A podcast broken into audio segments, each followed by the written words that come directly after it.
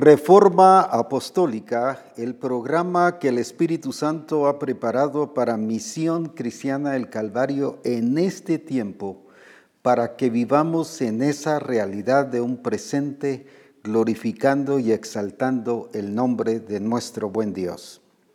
Hoy doy gracias a Dios porque nos encontramos aquí juntamente con hermana Marinelva para expresar y para glorificar al Señor y para bendecirle a toda la misión y engrandecer el nombre del Señor. María, es una bendición tenerte con nosotros. Gracias, apóstol, por esta oportunidad tan maravillosa. envío un saludo a toda Misión Cristiana del Calvario y a las naciones, porque entendemos que a eso nos ha llamado el Padre. Disfrutemos de este programa que el Espíritu Santo ha preparado para nosotros. Estoy muy contento y agradecido con el Señor por la forma en que el Señor ha estado trabajando a los pastores, a las iglesias, a los discipuladores, grupo del pastor y maestros de niños, bueno, grupos de adoración. La verdad es que ha sido algo precioso. Eh, lo que hemos visto es algo muy, muy, muy glorioso veo una misión que cada vez va desarrollando, progresando en su revelación. Y cuando hablo de misión no solo estoy hablando de ministros, sino estoy hablando de discípulos. Incluso, voy a decirlo con mucha libertad hoy, los discípulos se han estado expresando con mayor revelación que los mismos ministros. Ha sido eh, poco el ministro que sí, puedo decir, le ha ganado a los discipuladores o a los discípulos, pero la verdad es que hay mucha riqueza en Misión Cristiana del Calvario y es bueno que cada pastor vea esa riqueza que tiene allí y que debe utilizarlo como un instrumento útil para la gloria de Jesucristo. Y así han pasado varias cosas. Por ejemplo, una esposa de pastor me contaba que había una hermana que por muchos años nunca se metió, no se involucró, y siempre se le hablaba y ella decía que no.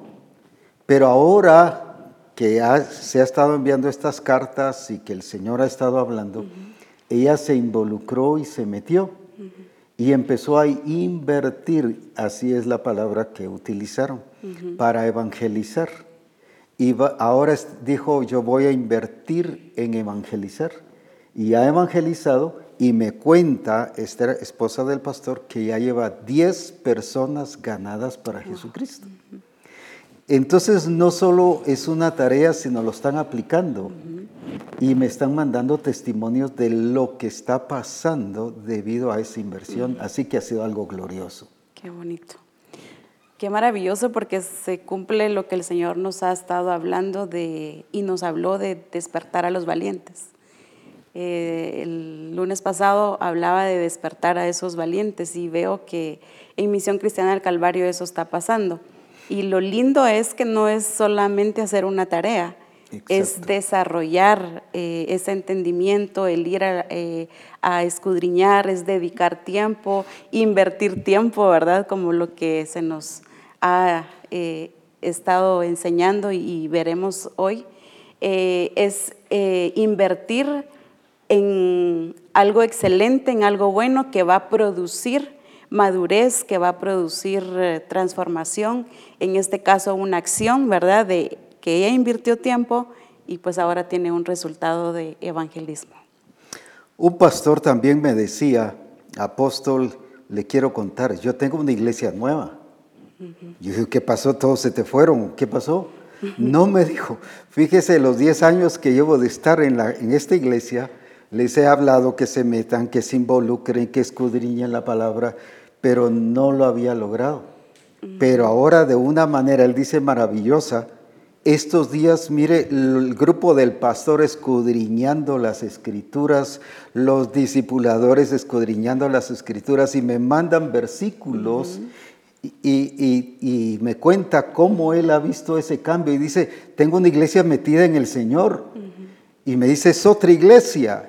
Apasionada. apasionada, ahora sí entregada. Y eso es lo que varios pastores están perdiendo, de ver la gloria del Señor y el Espíritu Santo manifestándose, pero los que lo están aprovechando hace una bendición tremenda. Y alabo a Dios porque como dijiste hace un ratito, el Señor ha despertado a los valientes y son los que están actuando y participando para la gloria de nuestro Señor Jesucristo. Creados para invertir integralmente.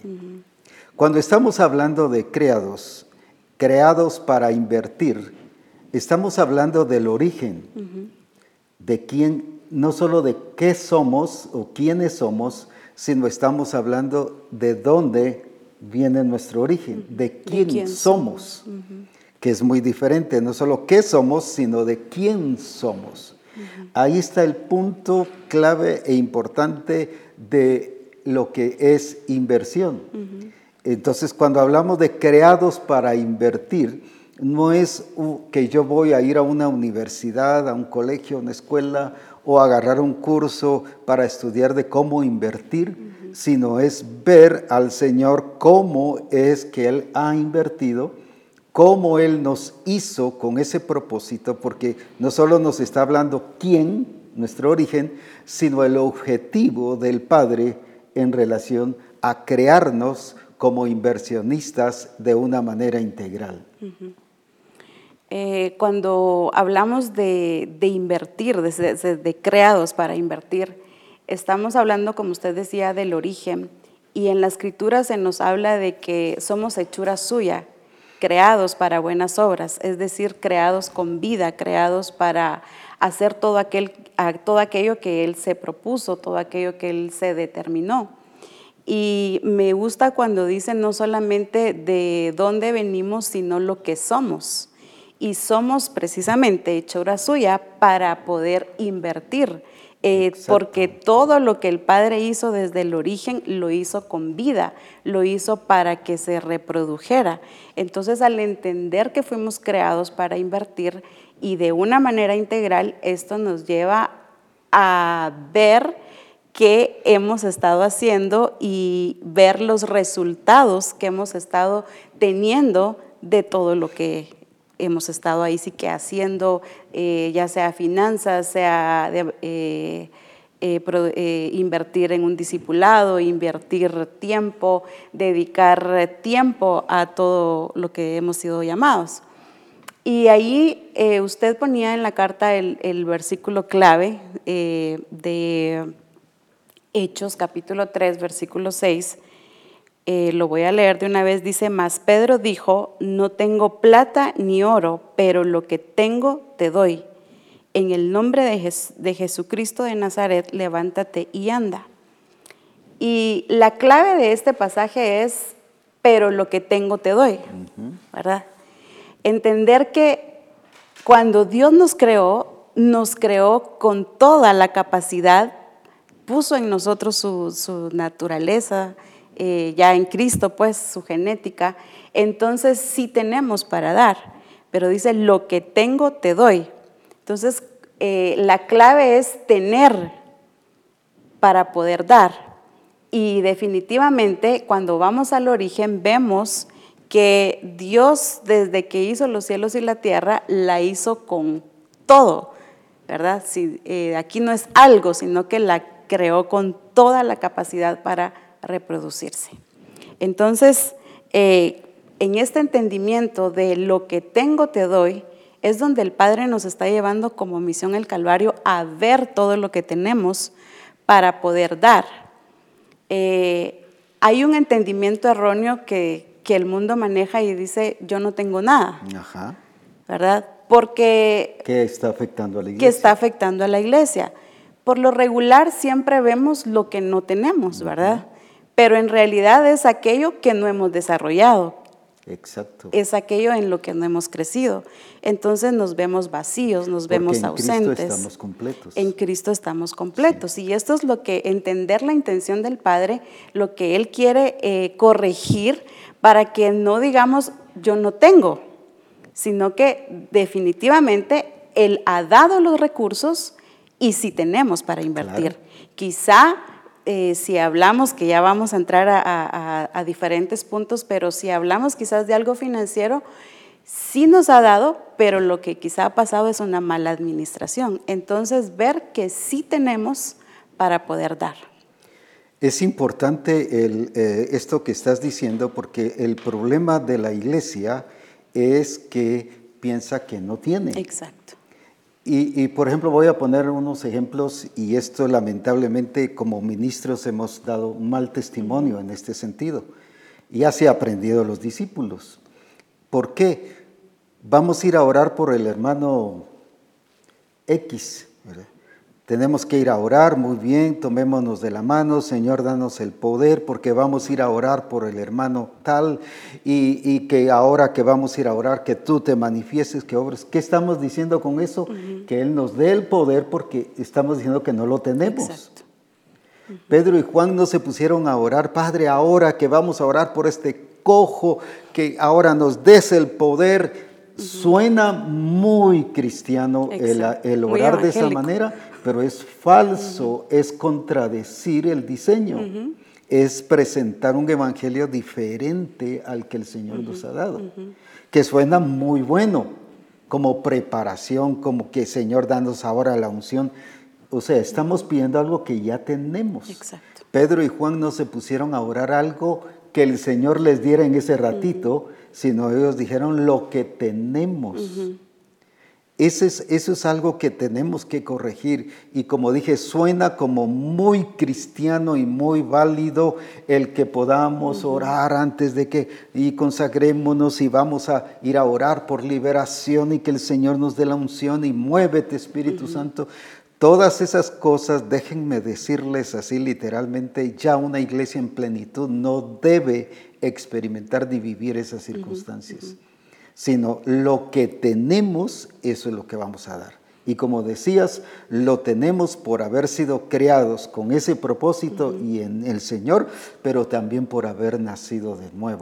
En Cristo estamos completos y lo que ha pasado es que no se ha desarrollado y eso no ha crecido en nuestra vida. Eh, en el caso de Pedro y Juan, eh, qué hermoso, como usted decía en una ocasión y nos enseñaba, qué bueno que no tenían dinero, porque si hubiesen tenido dinero, quizá les dan el dinero, ¿verdad? Pero cuando dice lo que tengo te doy, pero en el contexto dice no tengo oro ni plata, ¿verdad? O sea, sí se vieron que, que, que no tenían esos recursos para dar. Pero qué importante es reconocer que ellos entendieron que Jesús había invertido en ellos, había invertido tiempo, había invertido discipulado, había invertido la vida de Cristo mismo. Entonces se ven a sí mismos y dicen, no tenemos oro ni plata, pero sí tenemos la vida de Cristo. Entonces tenemos autoridad, tenemos poder, entonces lo que tengo te doy, ¿verdad?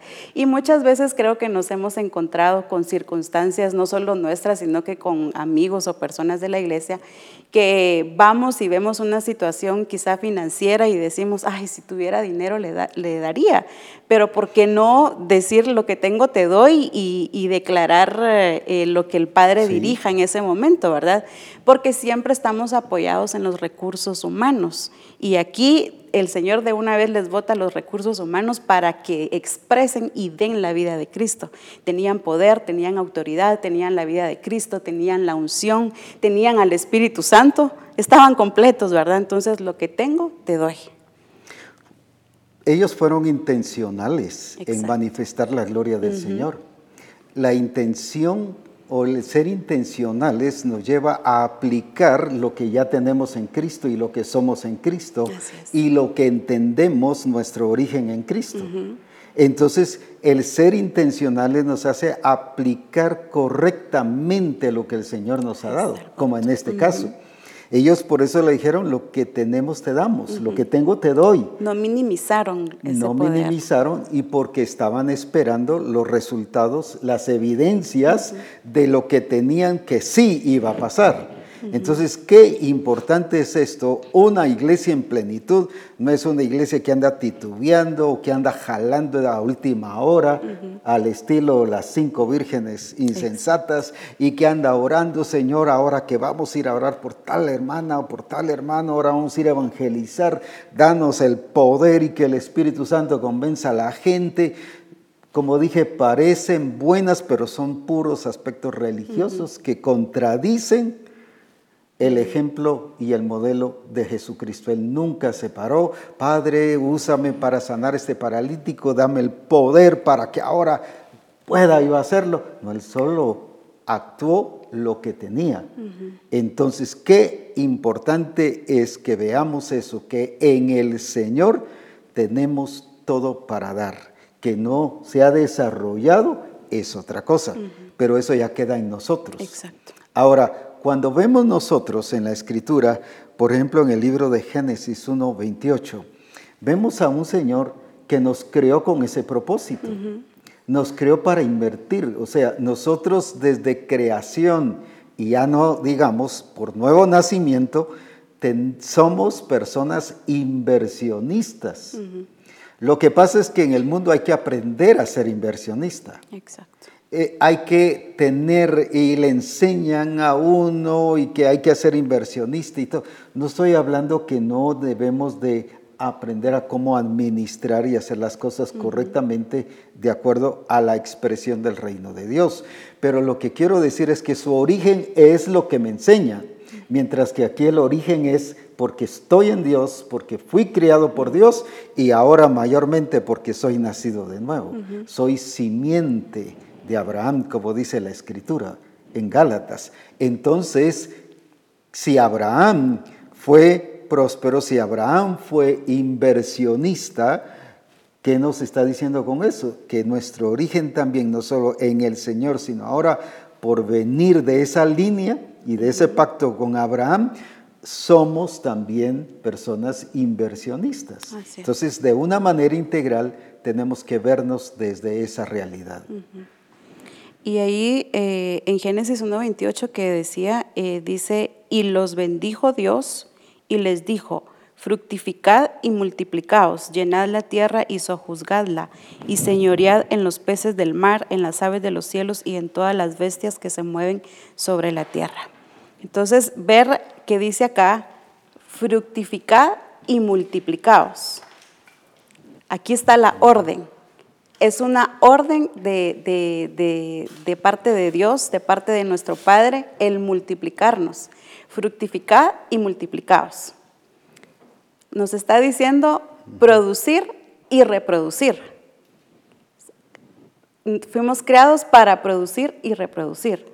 Cuando dice y les bendijo Dios, fructificad y multiplicaos. Por naturaleza, aquí nos dice en la escritura que fuimos creados para esto, para fructificar, para multiplicarnos.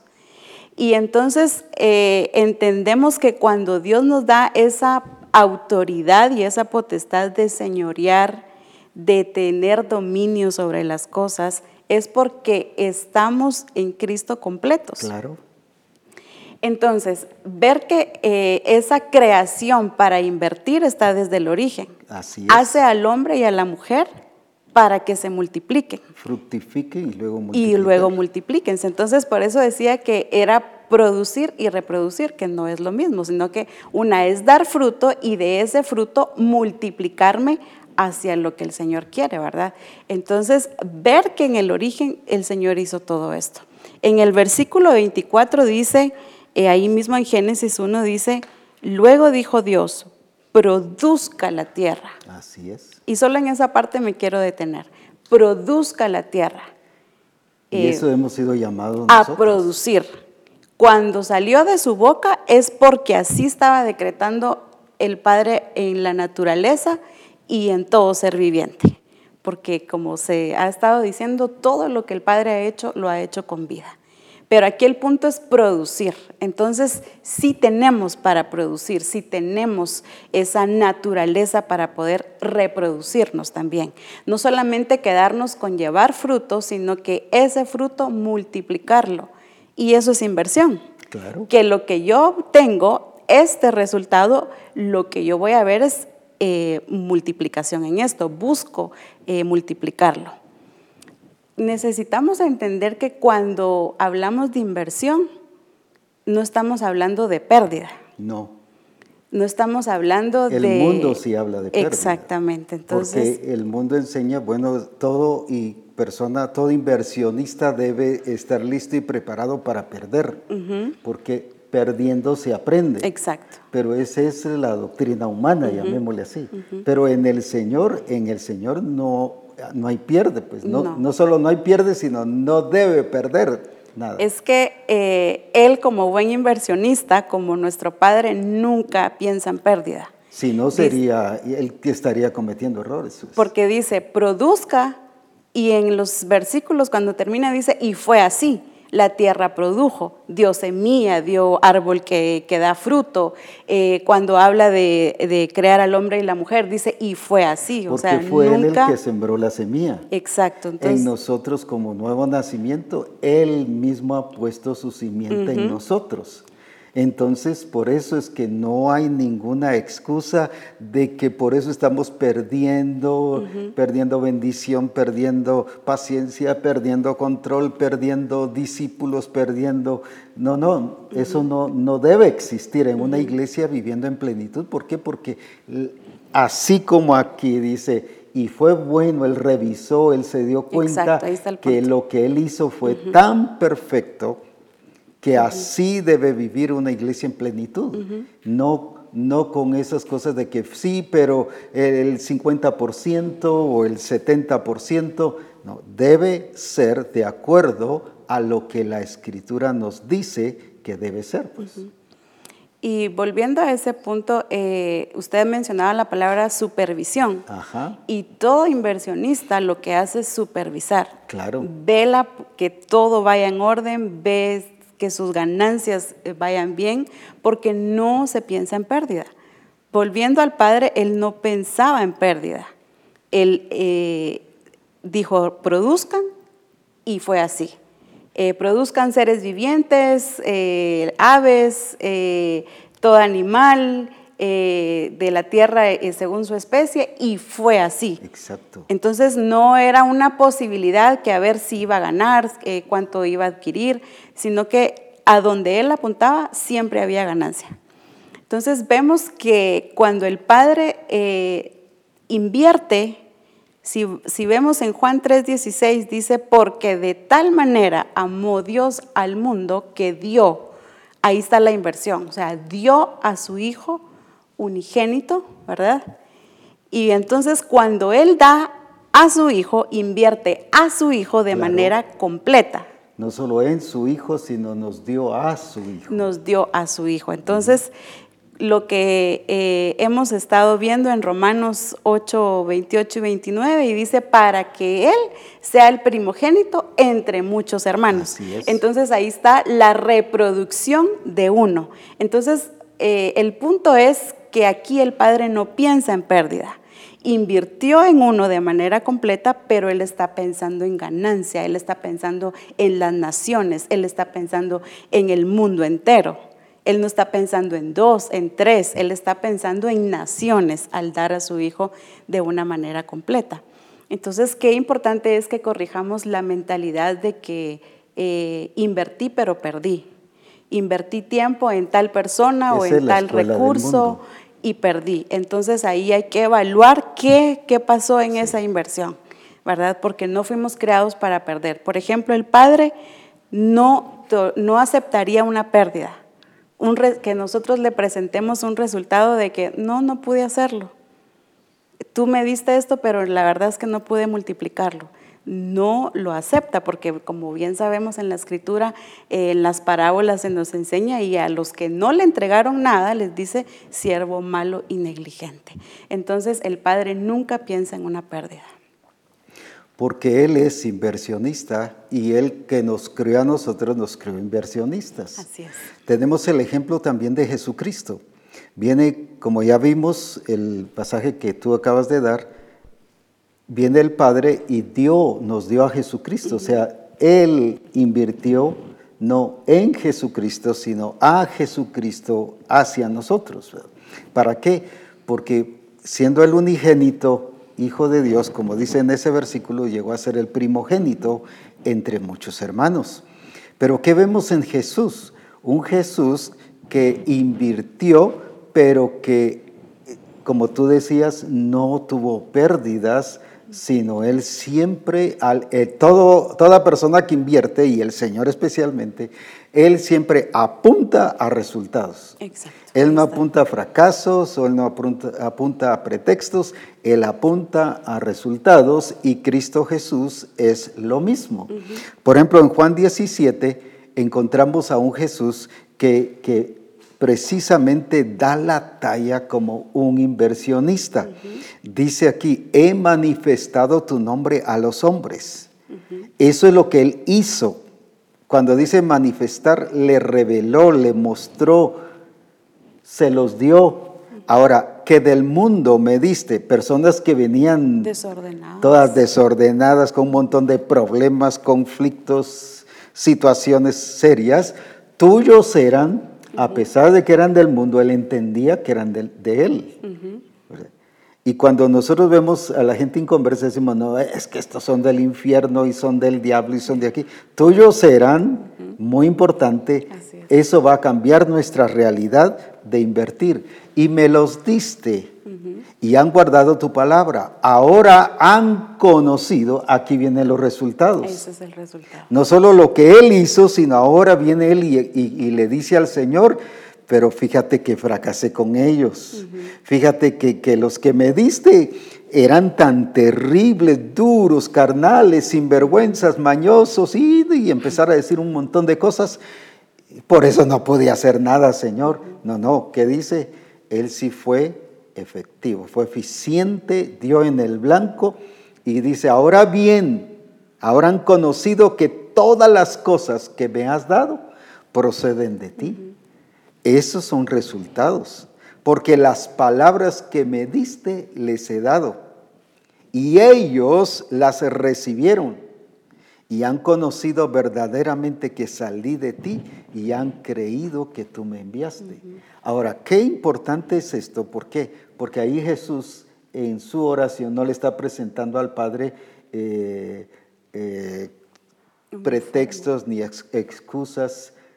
Un informe nada más. No le está presentando un informe nada más. Un informe es algo que, que generalmente vengo yo y digo, sí, fíjese que en el grupo de comunión familiar tenemos 20, estamos prosperando, y cuando se va a ver, solo 5 tienen, pues. Entonces, sin embargo, Jesús lo que estaba presentando no era un informe, sino resultados, evidencias, cosas que se ven. Y un inversionista no presenta informes.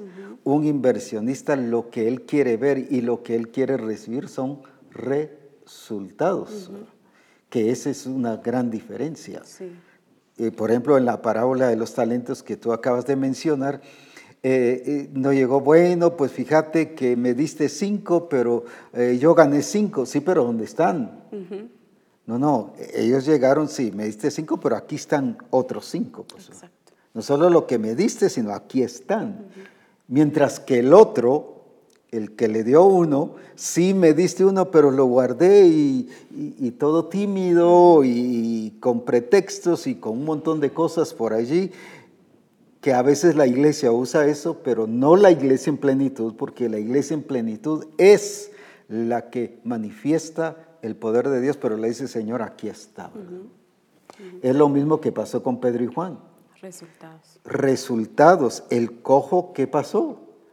No siguió cojo, bueno, sigue y por fe te vas a sanar, sigue y de acuerdo a tu fe el Señor va a obrar, sigue y de aquí a tres meses ahí vas a ver que sí vas a poder caminar, ven la otra semana y te voy a seguir ministrando. Ellos entendieron que no era terapia, era manifestación de la gloria de Dios. Así es. Entonces, y la misma gente y los mismos líderes políticos de ese tiempo dijeron y los que los estaban sentenciando es que no podemos negar. ahí está el punto. No podemos negar porque el hombre ahí está sano. pues. O sea, habían evidencias. El inversionista lo que busca es eso. Y Pedro y Juan actuaron ahí no solo como unos siervos de Dios, sino siervos de Dios que estaban invirtiendo en el cojo. Y qué importante es esto que habla de los resultados, porque eh, Jesús lo que presentó fue resultados, ¿verdad? Por la misma palabra que se le había dado. Y en Isaías 55, versículo 10 y 11, en la versión amplificada, quiero eh, leer este pasaje y dice, porque como la lluvia y la nieve descienden del cielo y no vuelven allá sin regar la tierra, haciéndola dar a luz y brotar, y dando semilla al sembrador y pan al que come, así será mi palabra que sale de mi boca. No volverá a mí vacío, inútil, sin resultado, sin lograr lo que deseo y sin lograr el asunto para el cual lo envié. Me gusta porque dice, eh, eh, el Padre está tan seguro que la palabra que Él está enviando va a venir con, eh, va a regresar con resultado. En la versión 60 dice, no regresa vacía. Así es. ¿Verdad? Entonces, entender que toda palabra de Dios va a regresar con resultado. Todo lo que Él ha invertido en nosotros es para obtener resultado. En el caso de Jesús, lo que usted nos estaba hablando, eh, Él entendió que el Padre le dio la palabra, le dio a los discípulos, entonces lo que Él tenía que presentarle al Padre eran resultados. Entonces le dice, de los que del mundo me diste, aquí están, pero no están igual, están diferentes, están transformados, ¿verdad? Compasión, Presentó resultados. Y pues la muestra, la evidencia de Pedro y Juan, ¿verdad? O sea, el, punto acá de, de, la inversión es obtener resultados. Así es. Bien decía usted que, que no es solamente presentar un informe. Eh, se hablaba de que todo inversionista supervisa. Y aquí lo que el, eh, Jesús está haciendo es presentando un resultado, pero el Padre también evaluando, ¿verdad? O sea, evaluando los resultados de, Jesús. Entonces, eh, la semana pasada usted hablaba y decía de una palabra de solvencia. Así. Ah, y aquí Jesús lo que está también no solamente presentando resultados, sino que estoy solvente, ¿verdad? Estoy solvente en todo este en todo este plan que me delegaste, en toda esa autoridad que me diste, en todo ese poder que me diste. O sea, eh, el Padre invirtió en Jesús y Jesús invierte en sus discípulos, pero no está pensando solamente en estos discípulos, está pensando en naciones también. O sea, también la, la mentalidad de Jesús es abarcadora, ¿verdad? Entonces, hablaba de la palabra solvencia porque ahí mismo en Juan 17, eh, en Juan 17, versículo 18, eh, perdón, 19, en la versión PDT dice, me estoy preparando para servirte. Lo hago por ellos para que ellos también estén preparados para servirte. Entonces, la, aquí está la, la solvencia de Jesús así como tú invertiste en mí, yo me estoy preparando, pero por ellos, para que ellos también se preparen. Jesús necesitaba no solamente eh, ser la persona o el agente en el que el Padre invirtió, sino que Él también necesitaba reproducirse en los discípulos para poder y eh, tener esa solvencia y decir, así como yo me preparé, así como tú invertiste en mí, yo también estoy invirtiendo en ellos para que ellos hagan lo mismo, ¿verdad? Entonces, la mentalidad de invertir, en, en este caso Jesús con los discípulos, no es solamente pensar en un equipito, sino que él estaba pensando en naciones. En la iglesia. En la iglesia. y ese mismo, sí, y ese mismo pasaje en la versión traducción lenguaje actual, Dice, toda mi vida te la he entregado. Y me encanta esta parte. Y lo mismo espero que hagan mis seguidores. No la mitad, sino lo mismo. Y no está esperando pérdidas. Sí. Entonces, la solvencia de Jesús, yo me estoy preparando, yo me estoy equipando, pero yo espero lo mismo de mis seguidores. Y, y hay algo que debemos de ver y entender que un inversionista se prepara. Sí. ¿Verdad? Vemos que Jesús se preparó. Se preparó. Entonces, no podemos llegar eh, con la mentalidad, eh, bueno, esto poco que tengo voy a ver cómo sale. No, ya no podemos eh, actuar por imprevistos, ya necesitamos actuar de manera acertada. Me estoy preparando, me estoy equipando porque yo estoy visualizando naciones, ¿verdad? Pudiéramos hablar, si hablamos de discipulado en Misión Cristiana del Calvario, eh, ¿cuántos ministros no están discipulando a discípulos para enviarlos a las naciones?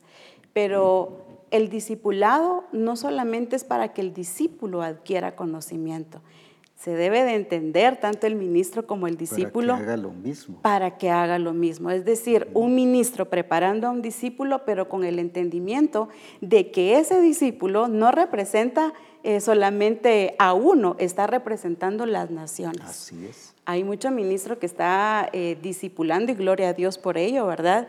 Eh, discípulos en diferentes naciones.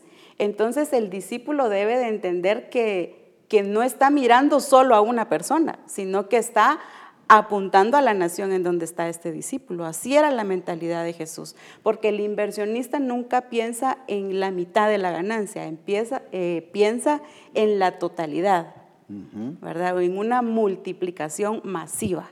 Y veo a Jesús con este entendimiento y lo mismo espero de mis seguidores. No espera menos, espera que estos también se multipliquen en otros es que eso hizo él. El padre que esperaba de Jesús, lo mismo que él había, eh, estaba haciendo. Por eso Jesús entendía esa responsabilidad. Yo veo lo que el Padre hace y lo hago igualmente.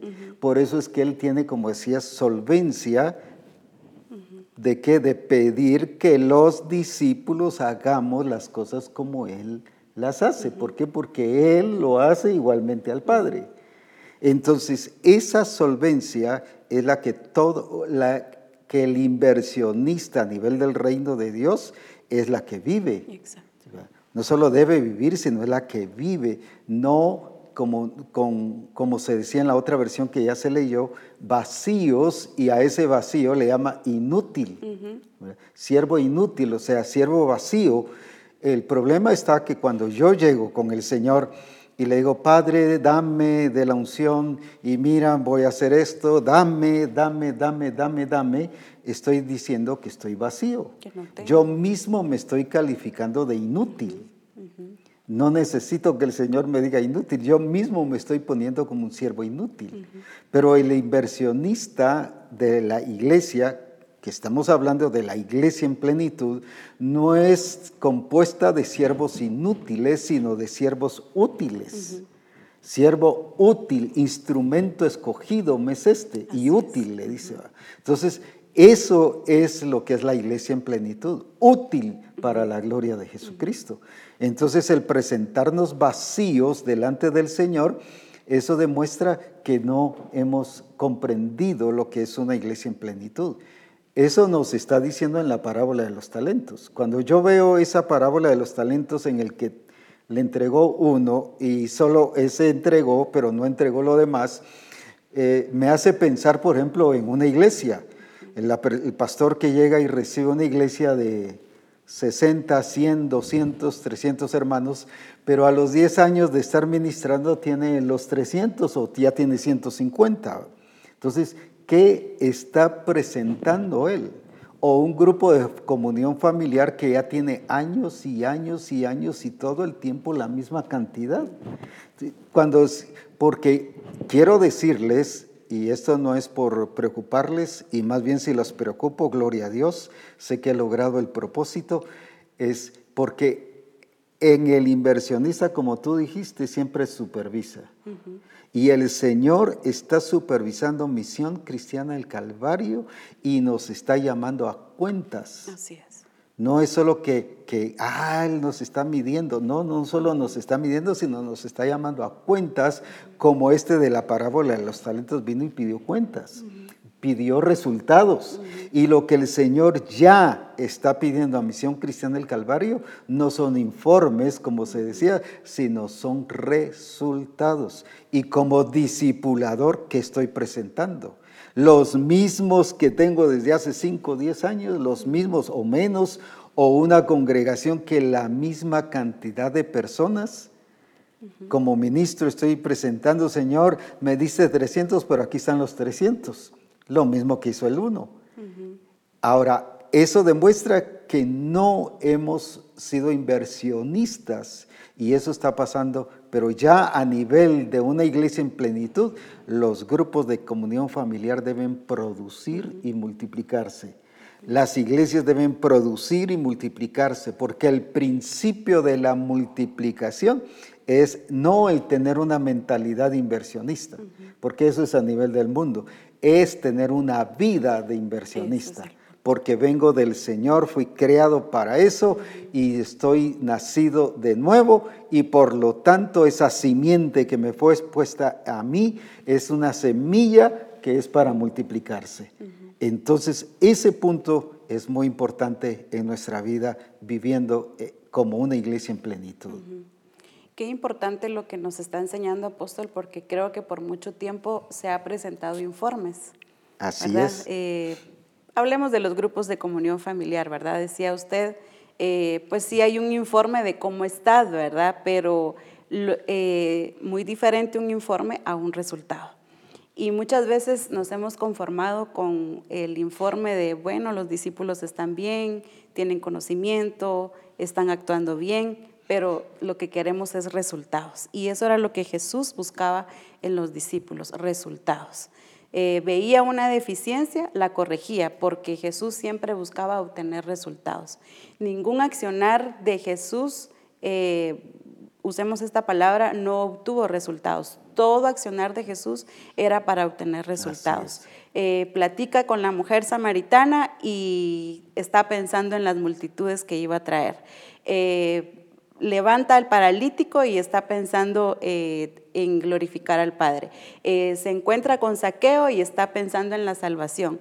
O sea, todo accionar de Jesús era una plática, fuera una comida, fuera una visita, ahí había milagro, ahí había transformación, eh, ahí había palabra, había enseñanza, entonces siempre salía con resultados.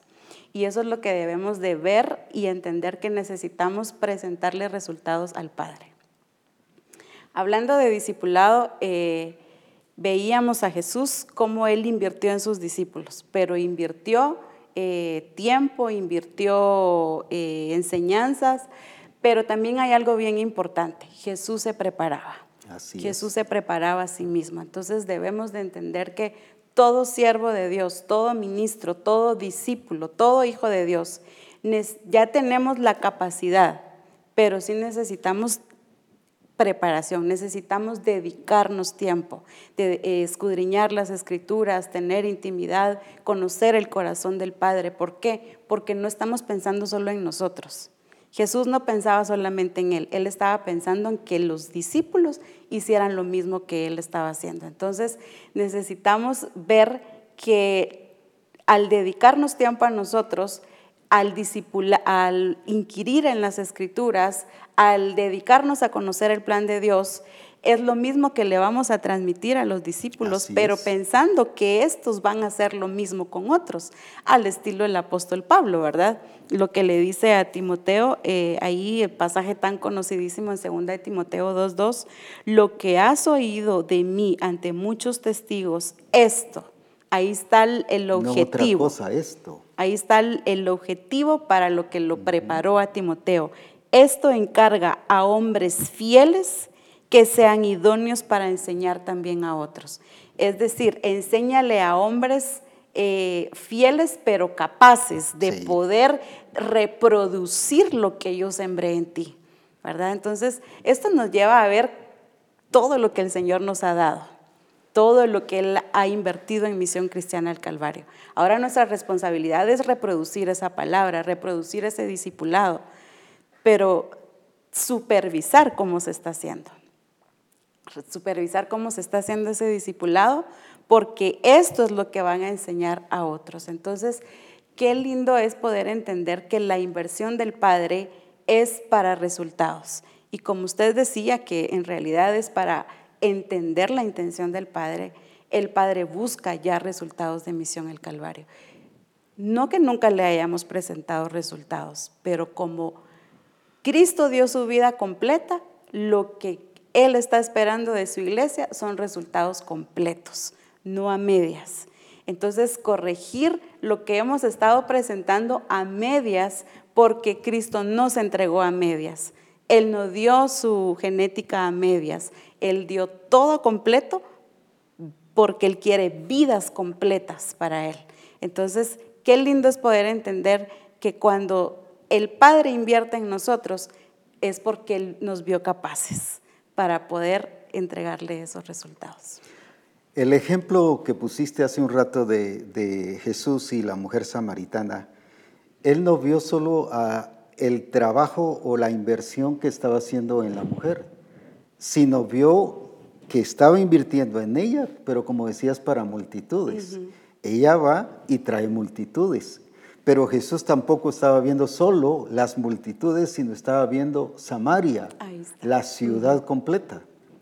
Porque llega después Felipe y hay una, un gran, le llamamos avivamiento, un gran mover del Espíritu allí, que toda la ciudad se llenó de gozo. Pero ¿quién, dónde comenzó? Comenzó con un inversionista llamado Jesús que invirtió en una mujer, en este caso la samaritana. La samaritana invirtió en traer esas multitudes, pero eso sirvieron de fundamento para lo que el Espíritu Santo iba a hacer en Samaria. Lo que quiero que veamos esa, esa, esa secuencia. Esa trascendencia. Esa trascendencia de una persona que está no solo pensando, sino actuando de una manera de inversionista. Entonces, ¿qué es lo que nosotros estamos haciendo con los hermanos? ¿Qué es lo que el discipulador está haciendo con, con los discípulos que tienen el grupo de comunión familiar? ¿Por qué es que no han crecido y por qué no han trascendido? Porque solo estamos pensando en el grupo. Solo estamos pensando en, ese, en esa cantidad de personas que estamos teniendo, cuando el Señor pensó, si voy a trabajar a la mujer samaritana para que traiga multitudes, pero multitudes que venían de Samaria. Exacto. ¿Para qué? Porque ahora iba a abarcar la ciudad. Entonces el Señor nos ha hablado de ir por todas las naciones. Habla de naciones, pero ¿cómo es que vamos a abarcar naciones? Empezando a discipular por personas personas que van a tener multitudes y estas multitudes vamos a traer ciudades para la gloria de Jesucristo. Entonces, qué importante es eso de que veamos cómo el Señor trasciende y cómo el Señor está obrando de una manera preciosa. Pero lo vemos, por ejemplo, en, Isaac. Isaac es un ejemplo mucho de, que sembró, pero sembró porque entendió que tenía. Volvemos al mismo caso de Pedro y Juan. Él no sembró porque no tenía. Nosotros podemos decir, bueno, nadie puede sembrar si no tiene, pero en el Señor, ya una iglesia en plenitud, no vamos a estar con ese, eso era antes. Ahora ya no, que alguien venga y me diga, es que fíjese que no tengo que dar, o sea, eso ya tenemos que dar porque tenemos la vida de Cristo, el poder de Cristo. Y si algo entendió allí Isaac era que tenía en un momento de crisis. ¿Por qué pudo sembrar? Porque había guardado, se preparó, ahorró, estuvo listo para toda circunstancia. Era una persona preparada para toda ocasión, al estilo, como decíamos, de las otras cinco vírgenes, que se prepararon para toda circunstancia. No solo para tiempos de prosperidad, sino tiempos difíciles. Pero él tuvo él sembró, pero él sembró a pesar de la crisis, de la crítica, a pesar de la cultura que había, mientras que los otros estaban sumergidos en una cultura de pobreza, de escasez, de limitación, de mediocridad. Él pudo mostrar ahí que Dios realmente es glorificado cuando invertimos. ¿Y qué pasó? Él dice que cosechó, dice la escritura, que cosechó al ciento por uno. Que ningún banco, ninguna casa de inversión nos va a pagar eso. Sin embargo, él lo logró en un lugar que, que, estaba en crisis porque no había llovido. Lo que llegamos con esto es esto, que volvemos a lo mismo. Él sembró, pero no con la mira de que voy a fracasar porque aquí no se puede aquí está difícil, aquí está duro. No, él sembró porque sabía que iba a cosechar. Esperaba resultados, como tú acabas de decir. Y en este punto veo que entramos a las finanzas, ¿verdad?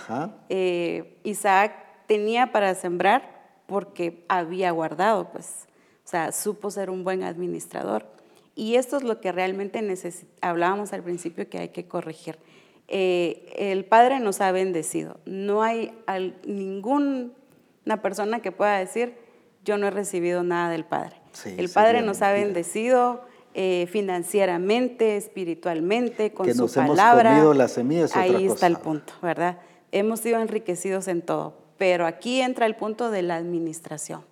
El inversionista administra, está pensando no solo en multiplicación, sino que también está guardando esa mejor semilla para esos tiempos difíciles. Y ese caso de Isaac es maravilloso, porque si él sembró es porque tenía para, para invertir en ese momento, sea poco, sea mucho, pero él tenía para sembrar. Y aquí es donde creo que el Padre ha venido enseñándonos y corrigiéndonos a nivel misión y estoy segura que también a nivel iglesia los pastores lo han hecho, el que nos preparemos en las finanzas, el tener para invertir. ¿Cuál es el problema de, hablemos de, los discípulos o de cualquier persona?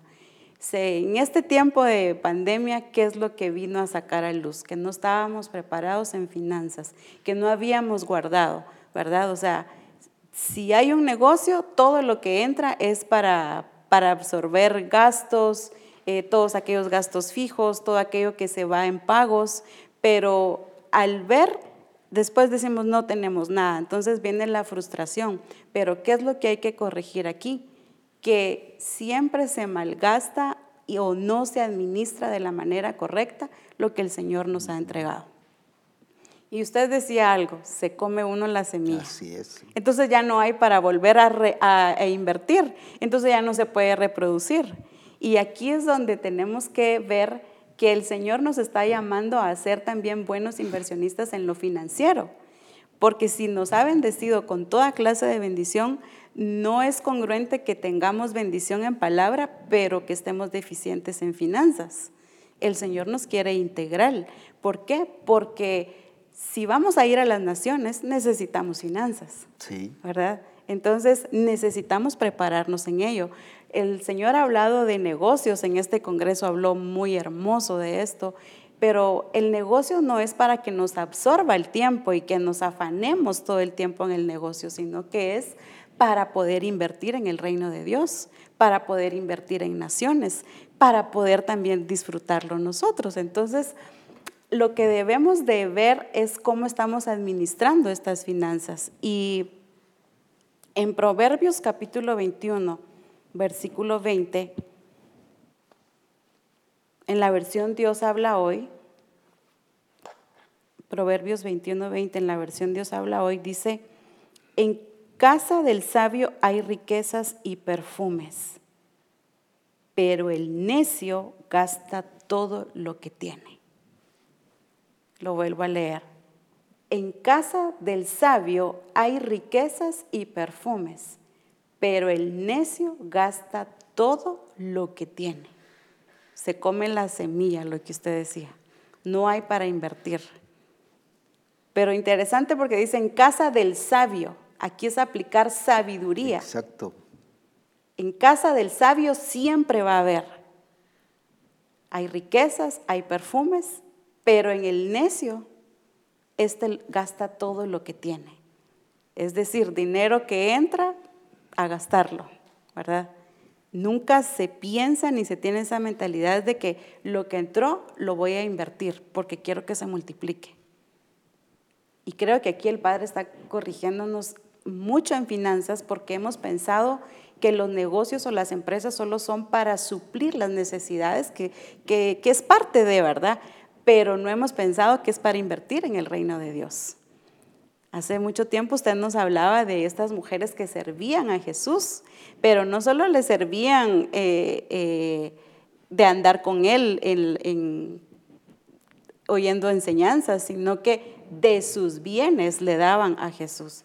Entonces tenemos que entender que Dios se ha trazado un plan extenso para Misión el Calvario y eso implica finanzas. Cuando hablamos de naciones, implica enviar a los discípulos solventes en finanzas que ciertamente quizá la iglesia pueda ayudar un tiempo, pero que el discípulo no vaya pensando que todo el tiempo la iglesia lo va a sostener, porque va a enviar a un discípulo con una mentalidad ya completa, plena de inversión, ¿verdad? Para que este discípulo en esa nación sea próspero.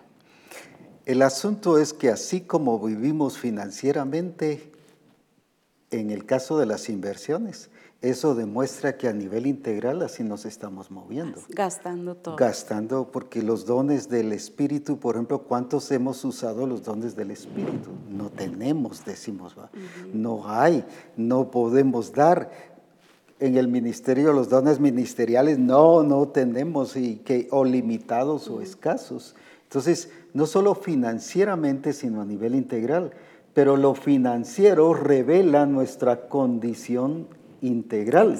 Ahí está el punto. Entonces, por eso es muy importante. Recuerdo al leer este versículo que se acaba de, decir allí, que, que, uno sí produce, pero el otro se lo gasta. Recuerdo una vez ministrando a una pareja, precisamente estaban pidiendo ministración porque querían avanzar y querían adelantar económicamente y, y les digo, miren, pero ¿y qué tienen ustedes? A ver, ¿qué tienes tú? ¿Cuánto tienes? Le pregunto a ella, no, yo no tengo nada. ¿Y, cuánto tienes tú? Le pregunto a él, no, yo tampoco tengo nada. Y entonces, ¿qué pasó? ¿Qué, ¿Qué, han hecho con lo que el Señor les ha dado? Pues como ha habido necesidad que para luz, que para agua, que para esto, que para el otro. Esas son responsabilidades. Aparte es lo que el Señor les ha provisto para multiplicarlo como capital que se conoce a nivel general. Entonces me dicen, es que no tengo nada, y entonces, ¿qué hacemos? Pero queremos que ore para que el Señor nos desate. Muy bien, empecemos, pues vamos a desatarlos. Porque el Señor dijo, desatadle y dejadle ir. A ver, ¿qué tienes en casa? Pues no tengo nada, apóstol. Bien tienes. No, no tengo nada. Y seguía necia con que no tenía nada. A ver, ¿cuántos pares de zapatos tienes? Y viene él y la quemó y le dice, pues tiene 52 pares de zapatos. Le dijo, pues ahí tienes. ¿Cuántos necesitas? Cinco. Pensemos en diez exageradamente. Le digo, pues vende los 42. Y ahí vas a tener. Ah, de eso vas a sacar para empezar a invertir. Y ahí le digo, ¿qué tenés? Ah, pues yo soy una bicicleta vieja por ahí que lleva como 10 años de estar ahí guardada.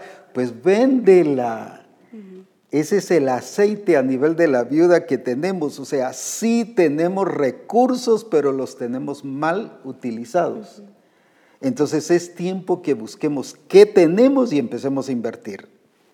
Yo recuerdo cuando el Señor una vez nos permitió que una hermana nos prestó una finca y bueno, nosotros emocionados fuimos a la finca, nos entregaron las llaves y ahora, ¿qué hacemos aquí? Sin dinero y sin nada, porque fue así de repente. Y entonces cuando en eso empezamos a ver mangos y, ah, mangos, qué rico los mangos, y en eso el que habíamos eh, eh, eh, preparado para que fuera el guardián de esa finca, dice, pero yo conozco una persona que vende, que compra mangos. Y empezamos y dijimos, bueno, pues que venga, total que se compró los mangos y ahora qué hacemos con este dinero.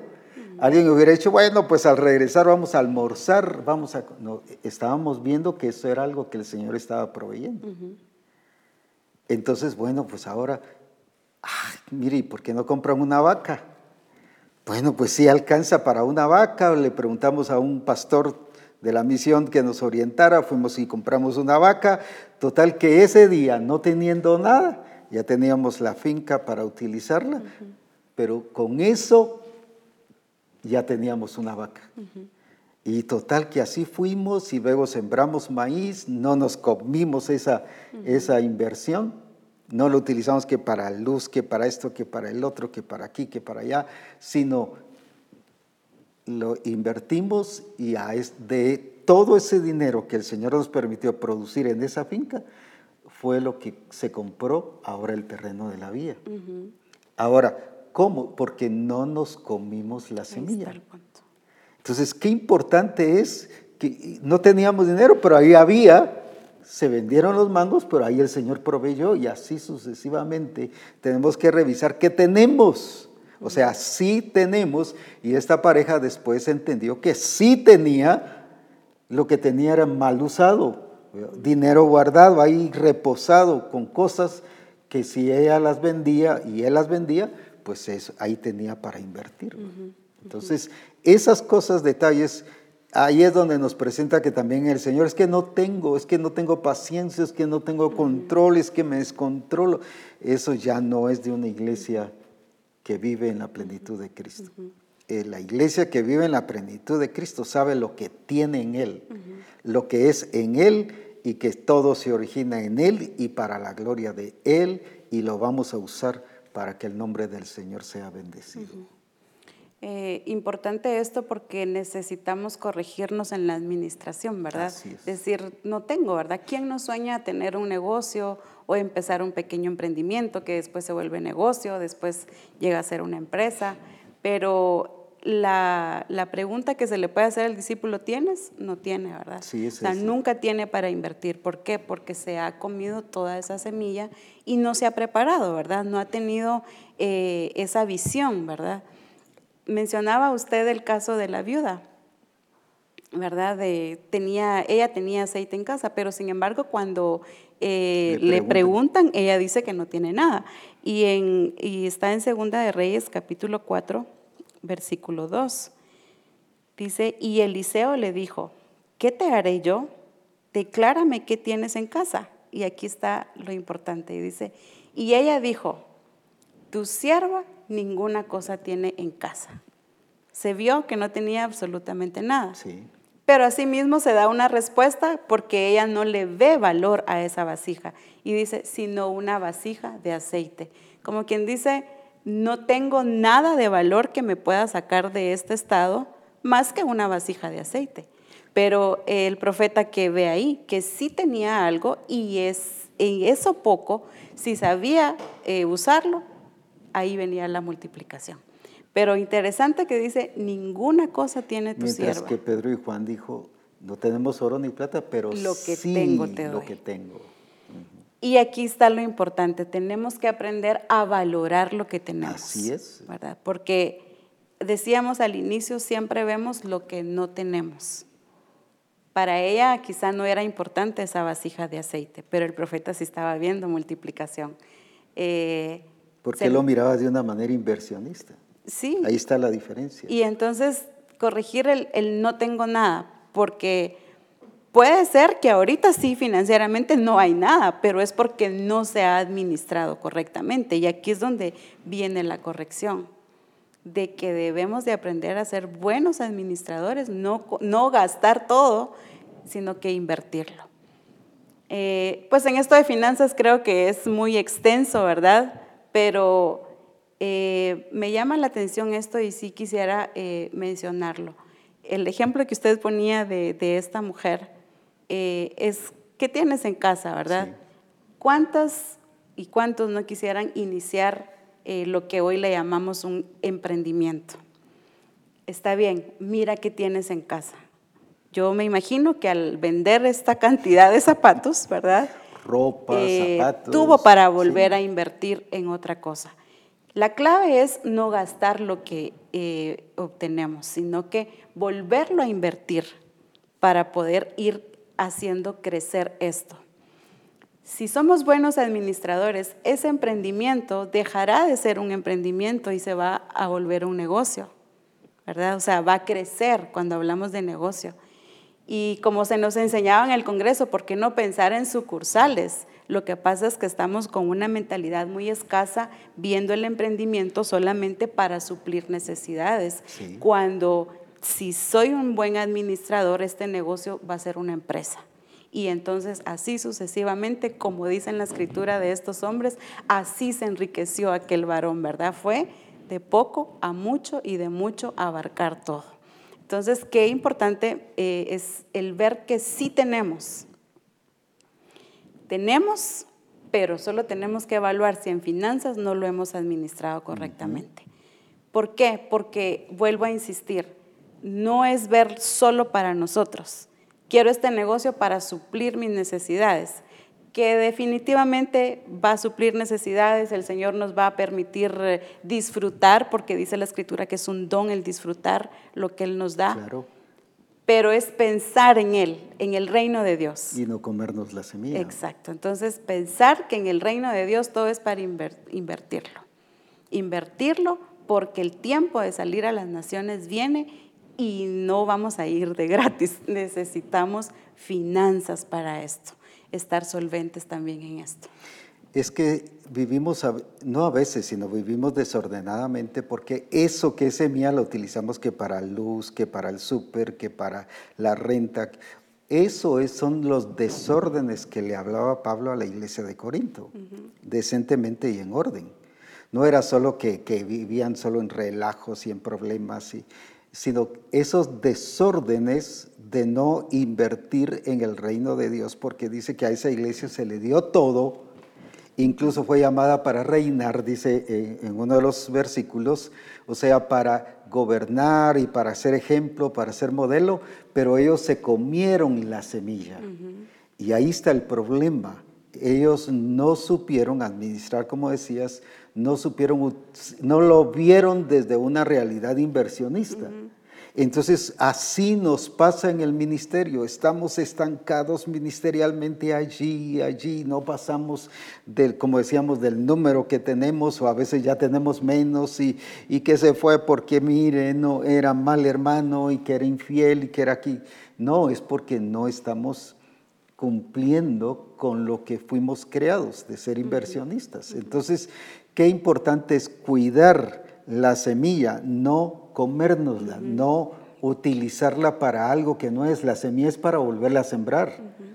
La semilla es para volver a dar y a dar. Quiero contar una experiencia personal. Eh, además, por ejemplo, una vez un hermano me dice, un hermano del Petén, apóstol, mire, aquí hay un torito, un chivito, nosotros decimos, o sea, un ternero, como dicen en otros lados, quiero sembrarlo porque es una primicia y aquí está una bendición, gloria a Dios. Y yo no tenía ni dónde guardarlo, ni dónde ponerlo, y en eso eh, nos comunicamos con un pastor y me dice el pastor, no, aquí lo podemos tener en casa, o que diga, hay un hermano que tiene ganado y él lo puede cuidar. Pues gloria a Dios. Y entonces alguien me dijo, mire, ¿por qué no lo vende? No porque me va a comer la semilla. Ahí está el punto. Entonces este creció, se vendió y ya se, compró, se compró otro. Y así sucesivamente. De ahí viene otro y me siembra otro, otro, otra, otro ganado. Y así, ahora tengo 17. Gloria a Dios, de uno, mire cuántos hay. Y, y, el Señor ha sido fiel y el Señor se está manifestando de una manera tremenda con el hermano que los está cuidando. Pero a lo que quiero llegar es, siempre me dicen, mire, y no los va a vender, si los voy a vender en su momento, pero esto, si no, me como la semilla. Esto es el Señor va a ir multiplicando para que cumpla su propósito. Y cuando ya el Señor me diga que hay que hacerlo, pues lo hacemos. Pero a lo que quiero llegar es cuántas veces utilizamos, si nos dan un ganado, lo vamos a vender y que nos vamos a pasear y nos vamos a comer y ahora vamos al tal restaurante, nos comemos la semilla. O sea, el Señor sí nos ha dado, pero no hemos sabido cuidar esa semilla que nos ha dado. Pero lo mismo pasa en nuestra vida espiritual. Lo mismo pasa cuando, el Señor se ha manifestado en nuestra vida y nos ha dado dones, nos ha dado qué sabiduría, nos ha dado inteligencia, que no hemos cultivado, como tú decías al principio, no la hemos hecho crecer ni desarrollar, porque nos estamos comiendo la somía, solo utilizándola para un lado y de ahí nos olvidamos de la sabiduría. Lo mismo de la inteligencia y nos olvidamos de la inteligencia. Entonces, estamos malgastando o no estamos usando todo aquello que el Señor nos ha dado. Nos volvemos solamente consumidores, ¿verdad? Nos volvemos consumidores, exacto. Em, con, este, con esto que está hablando me lleva a la parábola de los talentos que lo hemos estado mencionando, pero solo quiero hacer referencia, eh, está en Mateo 25, versículo 20 y 21 en la traducción lenguaje actual. Eh, dice, llegó el que había recibido cinco mil monedas, se las entregó junto con otras cinco mil. Aquí está el punto, ¿verdad? O sea, el Señor le dio, en la versión 60 dice talentos, ¿verdad? Aquí dice eh, que recibió cinco mil monedas. Entonces dice, se las entregó junto con otras cinco mil. Aquí aplico lo que usted ha estado enseñándonos, o sea, no se comió la semilla, ¿verdad? Sino que multiplicó lo que se le fue entregado. Entonces, cuando el Señor invierte, cuando el Señor da, Él no espera que le presentemos lo mismo. Así es. Eh, no espera que siga el mismo negocio. Eso es siervo vacío, siervo inútil. Sin resultados. Eh, si aplicamos solamente esta parte, vemos eh, que no solamente es financiero. Usted decía, se nos dio sabiduría, inteligencia, capacidad, se nos ha dado dones, pero si, si, hablamos, si hablamos de los dones, voy a poner un número, ¿verdad? No es porque así sea, pero se entregó cinco dones a, a X grupo de comunión familiar. ¿Cuántos dones más le vamos a entregar? ¿Cuánto lo hemos multiplicado? ¿Verdad? Se nos entregó financieramente algo cuánto hemos multiplicado esto. Se nos entregó un discípulo, ¿verdad? ¿Cuántos discípulos vamos a entregar? Aquí eh, eh, abarca varios puntos. No es la cantidad que nos hayan entregado, sea poco o sea mucho. Es la capacidad que yo tengo para desarrollar Lo que vamos a entregar nosotros. Lo que vamos a entregar. ¿Verdad? A este se le entregó cinco, al otro dos y al otro uno. Entonces, no era porque tenía mucho, sino porque supo desarrollar esa capacidad, supo multiplicarlo. Y muchas veces nos quedamos con el entendimiento, pero es que solo es un discípulo el que hay. ¿Cómo me voy a multiplicar con uno? ¿Qué voy a hacer? Hablemos de varios ejemplos. ¿Qué voy a hacer con 100 quetzales?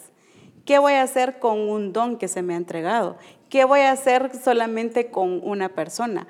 Aquí es donde debemos de creerle al Señor. Dice la escritura que Abraham, siendo uno, lo bendijo, lo llamó, lo bendijo y lo multiplicó. Entonces aquí es donde entra ese principio, que Dios es inversionista y Él se puede multiplicar con uno. Entregó a uno, entregó a su único hijo y se multiplicó en naciones. Entonces, entender que este principio de las parábolas es eh, maravilloso porque no solamente habla de inversión, habla de supervisión, habla de resultados. Y si volvemos al versículo, dice, Señor, usted me dio cinco mil monedas y aquí tiene otras cinco mil que yo gané. Ahí está el punto. Es decir, yo desarrollé, yo las trabajé, las puse por obra. El hombre le dijo, excelente, eres un empleado bueno y se puede confiar en ti. Ya que cuidaste bien lo poco que te di, ahora voy a encargarte cosas más importantes. Vamos a celebrarlo. Me encanta esta versión porque dice, y se puede confiar en ti. Así es. ¿Verdad? Si algo el Señor ha estado haciendo con nosotros es probando esa confianza. Nos dio uno, nos haya dado cinco, nos haya dado diez, pero Él quiere resultados. ¿Qué resultados estamos esperando, eh, entregándole? Entonces, eso es lo que Él va a decir después. Aquí le dice excelente. No le dice ni siquiera qué bueno, le dice excelente. Y que se podía confiar y que se podía confiar en Él. Y aquí viene la otra parte. Le dio cinco, pero después le dice, voy, le dice, ahora voy a encargarte cosas más importantes. Y esto es lo que debemos de entender, Misión Cristiana del Calvario. Que el Señor quiere delegarnos cosas más importantes. Se nos ha estado hablando de este tiempo de expresión, el cual ya estamos en el tiempo de la expresión, no estamos hablando a futuro. Pero sin duda alguna el Señor quiere irnos delegando cosas más importantes. Pero ¿cómo me gano esa confianza? Por eso me encanta cuando dice, yo los gané. O sea, la confianza se gana. Así es. ¿Verdad? Pero ¿cómo? Con resultados. Con resultados, no con informes. No con informes. Entonces, aquí puede, eh, entra tantas cosas. Puede decir un discípulo, ¿por qué a mí no me delegan tal responsabilidad? Porque quizá le delegaron una y no fue fiel en esa responsabilidad sino que lo guardó como aquel uno. Y, aquí el concepto de fidelidad no es guardar lo que se me da, almacenarlo, sino que esa fidelidad es multiplicarla, es desarrollar esa capacidad. Entonces, eh, pudiese decir alguien, pero es que a mí no me han delegado cosas más importantes, quizás a alguien sí, otro está en otro nivel, pero es que quizás ha venido esa etapa, ese proceso de que le dieron uno, se multiplicó y entregó resultados, entonces le delegaron cosas más importantes. Y esto es lo lindo que veo que el Padre, entender la intención del Padre en Misión el Calvario. Él nos ha confiado su palabra, nos ha elegido y como se ha venido hablando, necesitamos volvernos elegibles en base a los resultados. Así es, ¿verdad? Para que entonces el Padre nos empiece a delegar cosas más importantes. No que esto no sea importante, ha sido importante, pero la delegación de cosas más importantes viene a causa de los resultados. En Proverbios 23, 23, hay una versión aquí muy importante que nos habla de invertir. Vale la pena en la PDT Gracias. Vale la pena invertir. Ahí está el punto. Vale la pena invertir para obtener la verdad, la sabiduría, el aprendizaje y el entendimiento. Invierte en ellos y no los vendas. ¿Qué fue lo que le pasó a Adán y a Eva? Vendieron él la sabiduría, vendieron la verdad por eso es que el diablo cuando tienta a Jesús dice, porque a mí me ha sido dado, cuando le habla de entregar el reino. A mí me ha sido entregado. Vendieron. Cuando usted y yo no invertimos la sabiduría, ni la verdad, ni la inteligencia, la estamos vendiendo. ¿Y quién la va a utilizar? Pues el enemigo dijo, el diablo dijo, porque a mí me ha sido entregado. Entonces no es solo que lo perdió y, ah, bueno, lo perdí, no hubo problema. No, es que a alguien usted se lo entregó.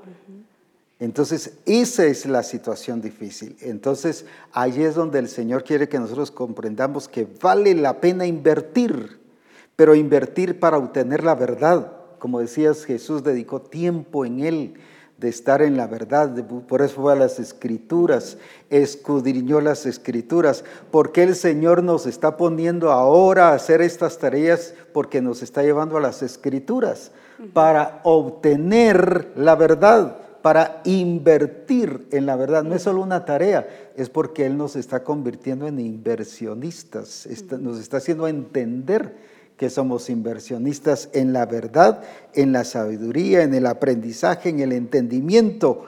Y luego dice, invierte en ellos, es una orden, no es un deseo de Dios, es una orden y no los vendas. Entonces, qué importante es esto. Yo quiero que veamos, hablaba sobre ser una persona confiable, pero vamos a, la parábola de las diez minas.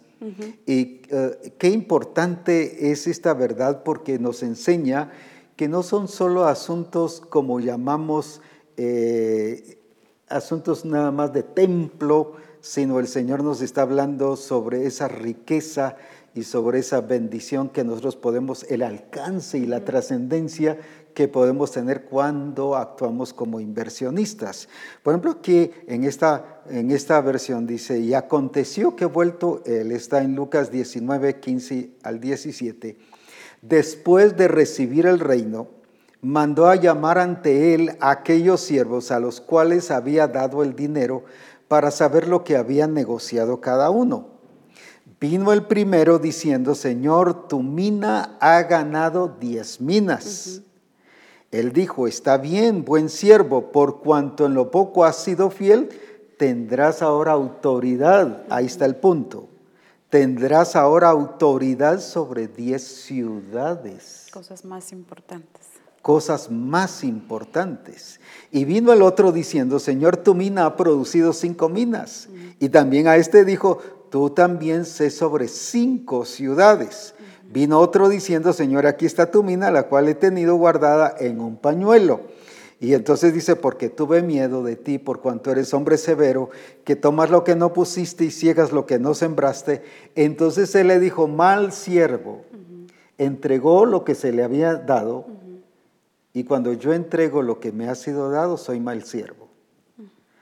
Mal siervo, por tu propia boca te juzgo. Sabías que yo era hombre severo, que tomo lo que no puse y que ciego lo que no sembré. ¿Por qué pues no pusiste mi dinero en el banco para que al volver yo lo hubiera recibido con los intereses? Vamos a esto. La autoridad que vamos a tener y que vamos a expresar y que tenemos en Cristo es para que la usemos y la demos, para que la practiquemos, para que la no solo la ejecutemos, sino la apliquemos, como en este caso. Entonces, ¿qué fue lo que le dio autoridad a esta persona? Por ejemplo, a este para 10 ciudades y al otro para 5 ciudades. El haberlo trabajado. El haberlo trabajado. ¿Por qué la iglesia no tiene autoridad en su pueblo, en su ciudad, en su lugar? Porque no ha sido, no ha invertido. No se ha dedicado a trabajar. No se ha dedicado a trabajar, como esta hermana que nos contaban de que ahora dijo, voy a invertir en evangelizar y ahora ya lleva 10 personas ganadas para el Señor. Entonces, ¿por qué, el grupo de comunión familiar sigue lo mismo? Porque no, y, eso nos resta autoridad, y aunque adelantemos en el nombre de Jesús y aquí echamos fuera demonios, vencemos al ladrón, vencemos al usurpador aquí de esta ciudad, no tenemos autoridad, porque la autoridad no nos la da la capacidad, la autoridad nos da el practicar, el ejecutar, el aplicar el dar, el invertir de acuerdo a la voluntad y al propósito del reino de Dios. Porque el principio en el reino de Dios para multiplicarse es invertir. Es invertir. ¿Cómo se ha multiplicado Jesucristo, siendo el unigénito y ahora es el primogénito entre muchos hermanos, el entregándose, el dándonos su vida, dándonos su poder, su gloria, dándonos todo lo que Él es, para que ahora la iglesia lo dé pero entonces así es como va a tener, ¿qué cosa? Autoridad sobre ciudades. Uno de diez, otro de cinco, el otro no. ¿Y cuántos podemos decir aquí? ¿Cuántos, mire, he guardado el grupo de comunión familiar en un pañuelo? He guardado la iglesia en un pañuelo. Mire, aquí está. He guardado el grupo de adoración en un pañuelo. He guardado el grupo de, de los niños en un pañuelo. Y pero no los hemos multiplicado, no hemos sido inversionistas. Entonces, ¿qué ha pasado? Lo que ha pasado es que hemos perdido autoridad. No tenemos autoridad. No hay solvencia. O sea, sí la tenemos, pero no hay solvencia de esa autoridad. ¿Por qué? Porque la estamos ejerciendo de una manera tradicional o desde un concepto humano. Entonces, la autoridad no solo es recibida, la autoridad es ganada. ¿Por qué? Porque voy a usarla e invertir lo que Dios me ha dado. ¿Por qué Pedro y Juan tuvieron autoridad? todo lo que querían a pesar de la oposición, de la resistencia y de la acusación y que esto y que el otro, cuántas cosas hablaron contra ellos. Pero ¿por qué hubo autoridad? Porque usaron lo que tengo, te doy. Ahí está el punto. ¿Por qué la iglesia, por qué el grupo, por qué el pastor no tiene autoridad en ese lugar como ministro de Dios? ¿Por qué la esposa del pastor no tiene autoridad? ¿Por qué el discipulador no tiene autoridad? Porque no estamos actuando, invirtiendo lo que el Señor nos ha dado y entregándolo a los demás. Qué importante es esto, apóstol, porque vota toda mentalidad de que se, se ha manejado en el mundo este de sin esperar nada a cambio. Sí, y no. Y aquí no, en el reino de Dios no es así. Exacto. Dios es intencional. Aquí está buscando resultados. Me llama mucho la atención que en estas parábolas al que se le dio uno, eh, marca de una vez lo que lo paralizó y dice, tuve miedo. Así es. ¿Verdad? Y es tiempo que la iglesia deje ese miedo.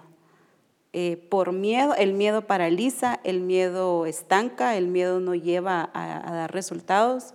Si vemos a los discípulos o escuchamos los, ahí sí que informes que nos dan, es que eh, tengo miedo de enseñar, tengo miedo de predicar, tengo miedo de ir y manifestar el poder de Dios, eh, tengo miedo para invertir. Entonces estamos viendo aquí, nos da la clave de estos que se les dio uno, que fue lo que los paralizó y fue el miedo, ¿verdad? Entonces ya es tiempo que la iglesia eh, deje el miedo. Si algo eh, Dios le dice a Josué, le dice, no temas ni desmayes, ¿verdad? Porque sin duda alguna quizá iba a venir el temor, pero de una vez le dice, no temas, ¿verdad? Ni desmayes, porque yo estoy contigo. Y eso es lo que debemos de entender. ¿Quién está con nosotros? Y eso me lleva al principio de lo que usted decía. ¿De quién somos? ¿Quién nos creó, verdad? ¿Y para, qué, y nos para qué nos creó es el Señor? Cuando entendemos esto y lo practicamos, por ejemplo, a estos que les fueron entregadas las minas, ellos entendieron de quién eran las minas. Ahí está el punto.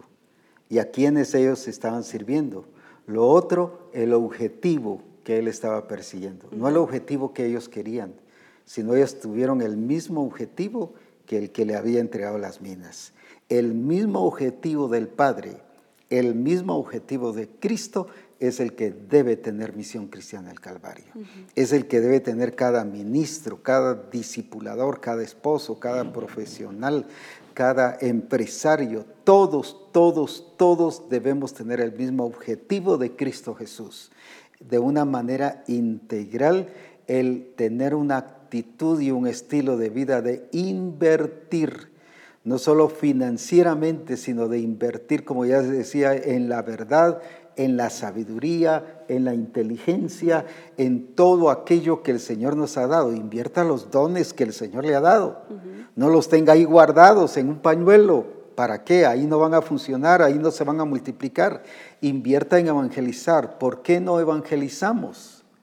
Porque no estamos, no, no estamos actuando con una actitud y una vida inversionista. Volvemos otra vez en el caso de Jesús y la mujer samaritana. ¿Por qué tuvo resultado en la mujer samaritana? ¿Por qué trajo multitudes y por qué después la bendición se tradujo a nivel de la ciudad de Samaria? Porque él lo hizo con una actitud inversionista. ¿Por qué entonces los que hemos ganado se nos van? Porque no hemos evangelizado con una actitud y una vida de inversionista. Hemos sido creados para invertir integralmente. Así que es el tiempo que hagamos las cosas como Él las hace, como dijo Jesús. Yo espero y yo sé que ellos van a hacer lo mismo que yo estoy haciendo.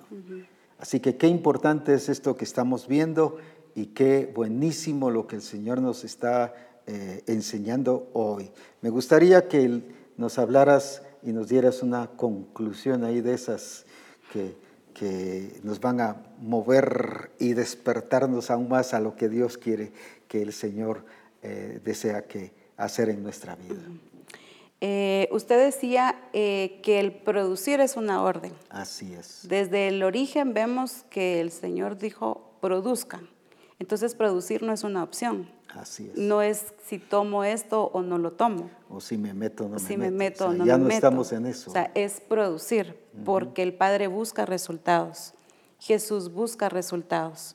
Cuando Jesús va a la higuera, lo que él quería era fruto. Sí. O sea, él estaba buscando resultados porque conocía la naturaleza de la higuera. Era para dar fruto. Era para dar fruto. Entonces, la intención del Padre en Misión Cristiana del Calvario es que está buscando resultados, que está buscando frutos. Y en Mateo eh, capítulo 21, versículo 43, dice, por tanto os digo que el reino de Dios será quitado de vosotros y será dado a gente que produzca los frutos de Él. que produzca. Que produzca frutos de Él, no otro fruto. Tenemos que entender lo que dice, que produzca frutos de Él, porque los frutos de Él son los que permanecen. Entonces, el, aquí eh, lo que el Padre está pidiendo es frutos. Como usted decía, eh, no es desafíos, es entrar realmente a ver la realidad de Dios. Es que si no producimos, nos va a quitar el reino de Dios. Ahí, ese es el punto. La conclusión es que si la orden es producir, que si fuimos creados para producir, en nuestra naturaleza como seres vivientes está el reproducirnos, entonces el Padre no espera menos de nosotros y hablemos de misión el Calvario, no espera menos de misión el Calvario. Acá lo, lo, que no sé qué palabra usar, de, de lo fuerte que está diciendo es que el reino será quitado de vosotros, pero ¿a quién se los va a quitar? Aquellos que no producen fruto, aquellos que no invierten. Es por ser justo. Exacto, aquellos que no multiplican, aquellos que, como usted dijo, lo guardaron en un pañuelo. A esa gente se le va a quitar el reino, pero ¿a quién se le va a dar? A gente que produzca frutos de él. Significa que no hay excusa. Y significa que hay gente que está esperando entrar al reino para entrar a producir. Así es. Entonces necesitamos entender y que nos mueva la silla esto, que si no estamos produciendo, entonces el reino será quitado. Al que se le dio uno, el Señor se lo quitó y se lo dio al que produjo. Así es. Esto es lo, lo fuerte de esto humanamente pensaríamos, no hay que darle al que no tiene. Exacto, y es que esa es la mentalidad del mundo, denle al que no tiene. Pero no, se le dio al que tenía. ¿Pero por qué? Porque este lo iba a multiplicar. Y demostró ser buena tierra. Así es. Y esto es bien importante, apóstol, porque cuando hablamos de sembrar eh, eh, en alguna persona, buscamos sembrar en personas, eh, ¿por qué no siembran el que no tiene? Cuando debo de sembrar en el que tiene, porque esa es evidencia de que tiene bendición, de que sabe multiplicar, de que ha demostrado eh, esos frutos, ¿verdad? Yo quiero obtener cosecha, entonces necesito invertir en gente que produzca frutos. Y el Padre ha invertido en Misión el Calvario y entonces Él no espera que lleguemos con el pañuelo. No, pues. Él no espera que lleguemos eh, diciéndole tuvimos miedo. Él espera delegarnos cosas más importantes debido a los resultados que le estamos presentando. Entonces es tiempo de que produzcamos, ya no hay excusa. Me encanta en la escritura cuando en Isaías 54 el Señor le dice, ensancha el sitio de tu tienda, no seas escasa. Es tiempo de dejar la escasez mental, es tiempo de dejar la escasez financiera, es tiempo de dejar la escasez espiritual, es tiempo de ensancharnos hacia donde Él ha dicho. Porque de que nos extendemos, nos extendemos por cuanto Él lo dijo y así es. Y esa es la parte que el Señor quiere dejarnos hoy. Que ensanchemos nuestra mente que porque hay capacidad y porque tenemos la naturaleza que ya no se diga de misión el Calvario escasamente, escasamente discípulos, escasamente ministros, escasamente finanzas, sino que una misión creada para invertir y con esa solvencia. Fuimos creados para invertir integralmente. Integralmente. No hay otra opción, ni tampoco pretextos, sencillamente cumplamos con lo que el Señor nos ha dicho porque si no, dice lo que ya se nos fue mencionado y que dice la escritura, que el reino de Dios será quitado para los que no produzcan. Y el que produce es porque está invirtiendo y lo está multiplicando. Todo lo que Dios nos ha dado, dones, eh, finanzas, eh, es para multiplicarlo y todo lo que el Señor nos ha dado ministerio es para multiplicarnos ministerialmente. Podríamos hablar de eso y esa realidad de que vemos de tener cómo el Señor trabajó a una persona, samaritana en este caso, esta trajo a más gente, lo multiplicó, pero era porque estaba apuntando hacia las ciudades. Recuerde que a estos que trabajaron las diez minas y las cinco, lo puso en autoridad sobre ciudades. Ya es tiempo que vayamos a las naciones y ganemos ciudades, pero esa autoridad la vamos a tener si invertimos y cumplimos el ser creados para ah, invertir de una manera integral. Gracias, Mari, por estar eh, en este tiempo. Sé que eh, eh, se ha sido bendecida Misión Cristiana del Calvario y que hemos entendido lo que el Señor nos ha estado diciendo. Quiero eh, decir que el próximo lunes estaremos dando y presentando un video de todos los registros que estamos teniendo de las tareas a nivel de iglesia, a nivel de pastor, a nivel de esposa de pastor, grupo de comunión familiar, eh, grupo del pastor, discipuladores. Entonces, estamos vamos a presentar de una manera breve para que ustedes vean que sí es cierto que se está llevando registros. Una, para que de ahí vean cómo lo estamos llevando y gracias a Dios, hermana Elsie, de una manera tan acertada y profesional está trabajando en esta, en esta área, así que sé que este video nos va a servir mucho para que conozcamos y para que veamos que ahí estamos incluidos. Así que no es solo de decir, miren hermanos, los estamos tomando en cuenta, vamos a presentar ese video para que usted vea que sí es cierto que ahí está su nombre, su iglesia, que ahí está el pastor o no está el pastor, o que sí está la esposa del pastor o no está la esposa del pastor. Así que eh, es para que veamos, vamos a presentar resultados. Resultados. Ese video es para presentar resultados. Así que qué glorioso. Adelante, sigamos creciendo, invirtamos en la verdad, en las escrituras, que es la verdad, tu palabra es la verdad. Sigamos escudriñando, no, no lo veamos como tarea, sino veamos lo que el Señor nos está enseñando a invertir en la verdad, en la sabiduría, en la inteligencia y en todo aquello que el Señor nos ha dado. Así que vamos a seguir esta semana con lo que el Señor nos va a dar. Mañana estaremos dando el tema de lo que el Señor quiere que trabajemos esta semana. Así que gloria a Dios, bendigo a los que han estado enviando sus tareas, los felicito y me he gozado mucho porque como dije la semana pasada, mucha parte de eso hoy lo hemos incluido aquí también. Así que bendiciones y a seguir disfrutando de la gloria y del poder de nuestro Señor Jesucristo.